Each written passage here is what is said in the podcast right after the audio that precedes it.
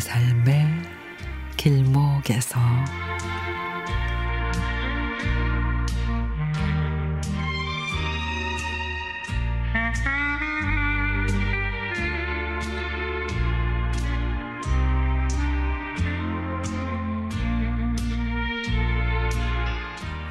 (1987년) 그러니까 저희 언니가 여섯 살 그리고 제가 다섯 살이 된 그해 여름 할머니까지 저희 다섯 식구는 수원 우만동 514-1번지로 이사를 했습니다.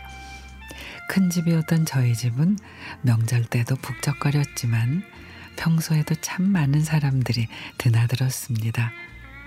친척들이 하숙집 마냥 거쳐가기도 했고 여름이면 시원하게 겨울이면 뜨끈한 차 한 잔으로 두런두런 얘기를 나누고 가는 나그네들도 많았습니다. 작은 마당에 있던 세 그루의 나무에는 둥지를 트고 틀고 새끼를 기르던 새들도 있었습니다. 체구는 작았지만 강하셨던 할머니, 공직 생활로 늘 바쁘셨던 아버지, 현모 양처 우리 엄마, 그리고 저 한살 터울의 언니까지. 결혼 전까지 이 집에서 자란 저는 그 우리 집이 참 좋았습니다.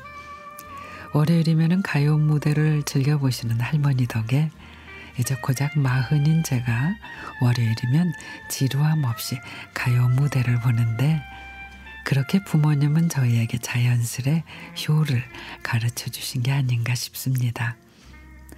나무에 둥지를 튼 새들에게 나무집을 만들어주는 아버지를 보며 사랑을 배웠고요.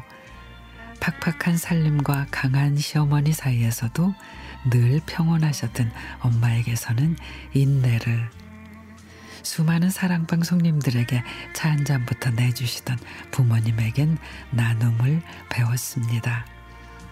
할머니 돌아가시고 언니도 시집 가고 부모님과 옥상 텐마루에 둘러앉아 먹던 저녁 밥상을 잊을 수가 없습니다.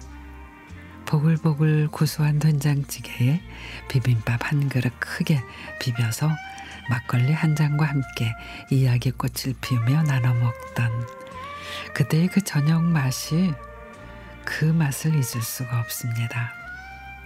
2023년 부모님은 514-1번지가 보이는 근처 아파트로 이사하셨고 언니는 양평, 저는 광명으로 둘 다 출가 외인이 됐지만 30년 가까이 여름이면 초록색 담쟁이 넝쿨이 가득해 귀뚜라미 소리마저 아름다웠던 그 집이 유난히 그립기만 합니다.